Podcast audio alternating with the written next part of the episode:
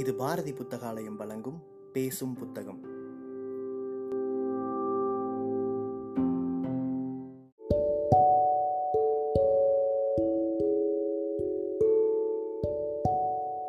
Book day இணையதளத்தின் மூலமாக முன்னெடுக்கப்படும் வாசகர்களுக்கான வாசிப்பு போட்டியில் தேர்வான சிறுகதையை கேட்க இருக்கிறீர்கள்.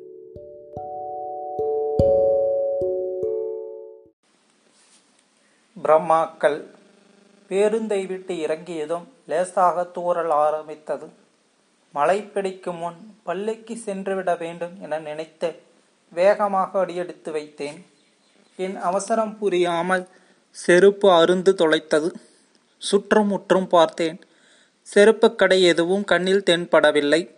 சிறிது தூர சாலையோரம் குடைக்கு கீழ் அருந்து செருப்புகளை தைத்து கொண்டிருந்தான் ஒருவன். அவன் அருகில் சென்று இந்த செருப்பை கொஞ்சம் தைச்சிடுப்பா. ஸ்கூலுக்கு நேரமாகுது என்று கூறி கால்களில் இருந்து கழற்றினேன் நிமிர்ந்து பார்த்தவன் சட்டென்று எழுந்து நின்று கண்ணன் சார் என்னை தெரியலையா? நான் தான் உங்க மாணவன் செங்கோடன் என்றான். அட செங்கோடனா? பார்த்து ரொம்ப நாளாச்சுல்ல. அதான் அடையாளமே தெரியல. ஆமா இங்க எப்படி என்று கேட்டாலும் நினைவுகள் ஆறு ஆண்டுகளுக்கு முன் சென்றது. ஆசிரியரான என் அப்பாவிடம் படித்த மாணவர்கள் அவ்வப்போது வீட்டிற்கு வந்து நான் இன்னமாக இருக்கிறேன் என்று பெருமையாக சொல்லி இனிப்பு தந்து ஆசீர்வாதம் வாங்குவர். அதை பார்க்கும்போதெல்லாம் நானும் ஆசிரியராக வேண்டும் என்ற எண்ணம் ஏற்படும். அதன்படி ஆசிரிய பயிற்சி முடித்து புதுக்கோட்டை மாவட்டத்தில் உள்ள ஒரு கிராமத்து அரசு பள்ளியில் பணிக்கு சேர்ந்தேன்.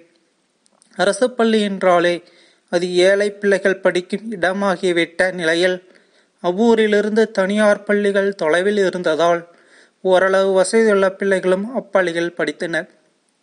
அதனால் எல்லா வகுப்பிலுமே ஏழை மாணவர்களை தீண்டத்தகாதவர்களைப் போல் ஒதுக்கி வைத்திருந்தனர். முதல் நாள் வகுப்பில் மாணவர்களின் பெயரை கேட்டு நட்பாக கைகுலுக்கி வாழ்த்துக்களை சொல்லிக் கொண்டிருந்தேன். அழுக்கு சட்டை வறண்ட தலைமுடியுடன் கடைசி இருக்கையில் அமர்ந்திருந்த அந்த மாணவன் மட்டும் என்னிடம் வர தயங்கினான் முன்னால் அமர்ந்திருந்த மாணவர்கள் சார் அவனுக்கு கை கொடுக்காதீங்க அவன் குளிச்சே இருக்க மாட்டான் என்றனர். அதை காதில் வாங்காமல் புன்னகைத்து இங்க வாப்பா உன் பெயர் என்ன? என்றேன். செங்கோடன் சார் என்றான். அவன் கையை குலுக்கி குட் நல்லா படிக்கணும் பாடம் புரியலனா எப்ப வேணா என்கிட்ட சந்தேகம் கேட்கலாம். வகுப்பு முடிஞ்சதும் என்னை வந்து பாரு என்றேன். தலையாட்டினான். வகுப்பு முடிந்ததும் ஓய்வறியில் இருந்த என்னிடம் வந்தான். செங்கோடா பள்ளிக்கு வரும்போது தினமும் குளிக்கணும். குளிச்சாதான் சுகாதாரமாய் இருக்க முடியும் என்ன? சார் குளிச்சுட்டு தான் வரேன். சோப்பு போட்டு குளிக்காததால் அப்படி தெரியுது. அம்மா கிட்ட சோப்பு கேட்டா திட்டுவாங்க என்றான். எங்கள் அப்பா என்ன வேலை செய்கிறார் என்று கேட்டேன். எங்க அப்பா ரோட்டோரம் செருப்பு தைப்பார். லீவுள்ள ஆளுல நானும் போவேன். அம்மா காலையில் தோட்டத்துக்கு பூ பறிக்கும் வேலைக்கு போகும்போது என்னையும் தம்பியையும் கூடவே அழைச்சிட்டு போவாங்க. நாங்கள் பூ பறிச்சாத்தான் ஆயா கடையில் இட்லி தோசை வாங்கி தந்து ஸ்கூலுக்கு அனுப்புவாங்க என்றான். சரி சரி நல்லா படித்து உத்தியோகத்துக்கு போய் உங்கள் அப்பா அம்மா கஷ்டத்தை போக்கணும். என்ன என்றதும் நான் நல்லா தான் சார் படிக்கிறேன். எங்கள் அம்மா காலையில் பூ பறிக்க கூட்டிக்கிட்டு போகாமல் இருந்தா இன்னும் நல்லா படித்து முடித்து முதல் ரேங்க் வாங்குவேன் என்றான். அவன் ரேங்க் கார்டை எடுத்து பார்த்தேன். எல்லா தேர்வுகளிலும் முதல் ஐந்து ரேங்குகள் பெற்றிருந்தான். மறுநாள் இரண்டு குளியல் மற்றும் துணி துவைக்கும் சோப்புகளையும் எண்ணெய் பவுடர் டப்பாவையும் வாங்கி வந்து இனிமே துணியை நல்லா துவைச்சு உடுத்திட்டு வரணும். நான் உங்கள் அம்மா கிட்ட பேசுகிறேன் நீ படிப்பில் மட்டும் கவனத்தை செலுத்து என்று கூறி நான் வாங்கி வந்த பொருட்களை அவனிடம் கொடுத்தேன். கண் கலங்க ரொம்ப நன்றி சார் என்றான். சக ஆசிரியர் ஒருவர் என்ன சார் இதுங்க கிட்ட எல்லாம் வச்சுக்கிட்டு உன்னத்துக்கும் படிப்பு ஏறாது யூஸ்லெஸ் பசங்க. கிளாஸில் ஃபேனும் இல்லை. இவனுங்க குளிக்காம வர ஸ்மெல் இது எல்லாம் சகிச்சுக்கிட்டு இந்த கிராமத்தில் வேலை பார்க்கிறதே பெரிய விஷயம். டிரான்ஸ்ஃபருக்கு முயற்சி செய்துக்கிட்டு இருக்கேன். என்று என்னமோ தர்மத்துக்கு வேலை செய்வது போல் கூறினார் இவரை போன்றுதான் இங்கிருக்கும் பெரும்பாலான ஆசிரியர்கள் பெற்றோர்கள். எதுவும் கேட்பதில்லை என்பதால் வகுப்பில் ஒன்றுமே நடத்தாமல் காலத்தை போக்கிக் கொண்டிருந்தனர். ஆனால் நான் மாணவர்களை புத்தகங்களை படிக்கும் இயந்திரங்களாக மட்டும் ஆக்காமல் நல்ல சம் மனித சமுதாயமாக வளர என் வகுப்பை பயன்படுத்திக் கொண்டேன். என் வகுப்பில் ஒரு உண்டியல் வைத்தேன். மாணவர்களே உங்களால் முடிஞ்சதை இந்த உண்டியல் போடுங்க.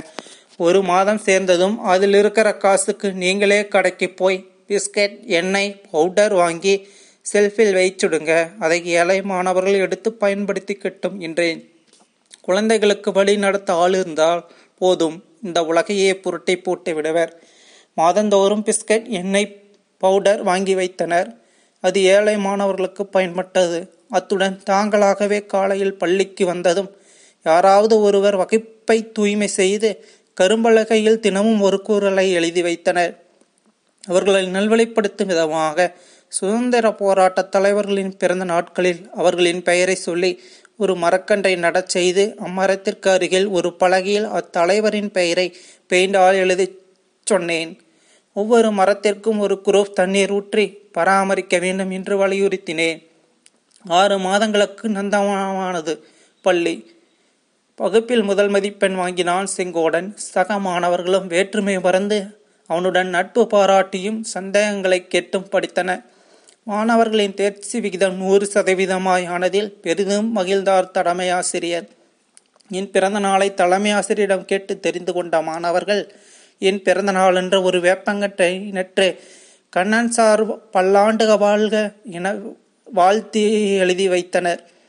மதியம் ஆசிரியர் ஓய்வு வரைவுக்குள் வந்த செங்கோடன் தயங்கபடி சார் தப்பா நினைச்சுக்காதீங்க. என்னால் முடிஞ்சது என்று ஒரு பார்சலை கொடுத்தான். குழப்பத்துடன் வாங்கி பிரித்தேன். புத்தம் புதிய ஒரு ஜோடி செருப்பு. எப்போ எங்க அப்பா தைத்தது சார்? என்றான். அவனை பரிவாக கட்டி இணைத்து செங்கோடா நான் இதை மறுக்கிறேன்னு வருத்தப்படக்கூடாது. இதை வித்தா நூறு ரூபாயாவது கிடைக்கும். அது உங்க குடும்பத்துக்கு பயன்படும். இதை உன் அப்பா கிட்டையே தந்துடு. நீ படித்து வேலைக்கு போன பின் உன் உழைப்பில் எது வாங்கி தந்தாலும் வாங்கிக்கிறேன் சரியா என்றேன். கொஞ்சம் ஏமாற்றம் அடைந்தாலும் சரி சார் நான் நல்லா படித்து டாக்டர் ஆகி எங்கே இருந்தாலும் தேடி வந்து பார்ப்பேன். கண்களில் உறுதியோடு சின்னமனை சாதனை சுடராய் பார்த்தேன். மூன்று ஆண்டுகளுக்கு பின் பணி உயர்வில் அங்கிருந்து என்னை வேறு ஊருக்கு மாற்றினர். அப்போது ஒன்பதாம் வகுப்பு படித்துக் கொண்டிருந்தான் செங்கோடன். அந்த கடைசி வகுப்பில் பெரிய மனமில்லாமல் கலங்கியழுதான் அவனுள் நம்பிக்கையை விதைத்து கிளம்பினேன். ஆறாண்டுகளுக்கு பின் மறுபடியும் அதே பள்ளிக்கு மாறுதல். ஐயா நான் டாக்டர் ஆகி உங்களை எங்கிருந்தாலும் பார்ப்பேன்னு அன்னைக்கு சொன்னேன். ஆனால் திடீர்னு எங்கள் அப்பா சேர்த்து போயிட்டார். எனக்கு வேற வழி தெரியலை. அம்மாவையும் தம்பியையும் நான் தான் காப்பாற்றணும் தம்பியை மட்டும் ஸ்கூலில் விட்டு நிறுத்தாமல் படிக்க வச்சுக்கிட்டு இருக்கேன். எப்பாடுபட்டாவது அவனை நல்ல நிலைக்கு கொண்டு வந்துடுவேன் என்றான் செங்கோடன். மரமாகி விழுது வெறுப்பும் என்று நினைத்திருந்த சில கன்றுகள் முளையிலேயே சிதைந்து போன காலத்தின் கொடுமையை நினைத்த போது கண் கலங்கியது. அதை கண்ணுற்று எனக்கு இதை கூடத்தான் பிடிச்சிருக்கையா? தம்பை படிச்சிட்டானா? ஒரு கடை திறந்துடுவேன் என்றான் கண்ணில் வழிந்த நீரை துடைத்தபடி. ஒரு இளம் தளரின் ஆசிரியை சாரி ஒரு இளம் தளரின் ஆசையை லட்சியத்தை தகர்த்து மீண்டும் ஆரம்ப பிள்ளையில் கொண்டு வந்து நிறுத்தி இருந்தது வறுமை. உழைத்த பிழைக்கும் எந்த ஒரு வேலையும் குறைவில்லப்பா. உன் தம்பி நிச்சயம் உன் கனவுகளை நிறைவேற்றுவான் என்றேன். நூறு ரூபாயை நீட்டியபடி பதினைந்து ரூபாய்தான் சார் ஆச்சு என்று கூறி பாக்கி பணத்தை தந்தான். வாங்க மனதில்லை என்றாலும் அவன் தன்மானத்திற்கு பங்கம் வரக்கூடாதென்று வாங்கிக் கொண்டேன். சார் ஒரு நிமிஷம் என்று புத்தம் புதிய ஒரு ஜோடி செருப்பை கவரில் போட்டு இது என் உழைப்பில் கொடுக்கிறது சார் அசையா கொடுக்கிறேன் எனக்காக வாங்கிக்கணும். இந்த முறை என்னால் மறுக்க முடியவில்லை. வாங்கி கொண்டு கிளம்பினேன். இரண்டடி நடந்ததும் திரும்பி பார்த்தேன். என்னையே பார்த்து கொண்டிருந்தவன் கையெடுத்து கும்பிட்டு தலையாட்டினான். பள்ளிக்குள் நுழைந்தேன். காந்தி பாரதியார் காமராஜர் பெயர் கொண்ட மரங்கள் நெடிதாக வளர்ந்திருந்தன. இன்னொரு செங்கோடனின் கனவுகள் இந்த பூமியில் சிதையக்கூடாது இறைவா இன்று மனதில் இறைவனை வேண்டியபடி வகுப்பிற்குள் நுழைந்தேன்.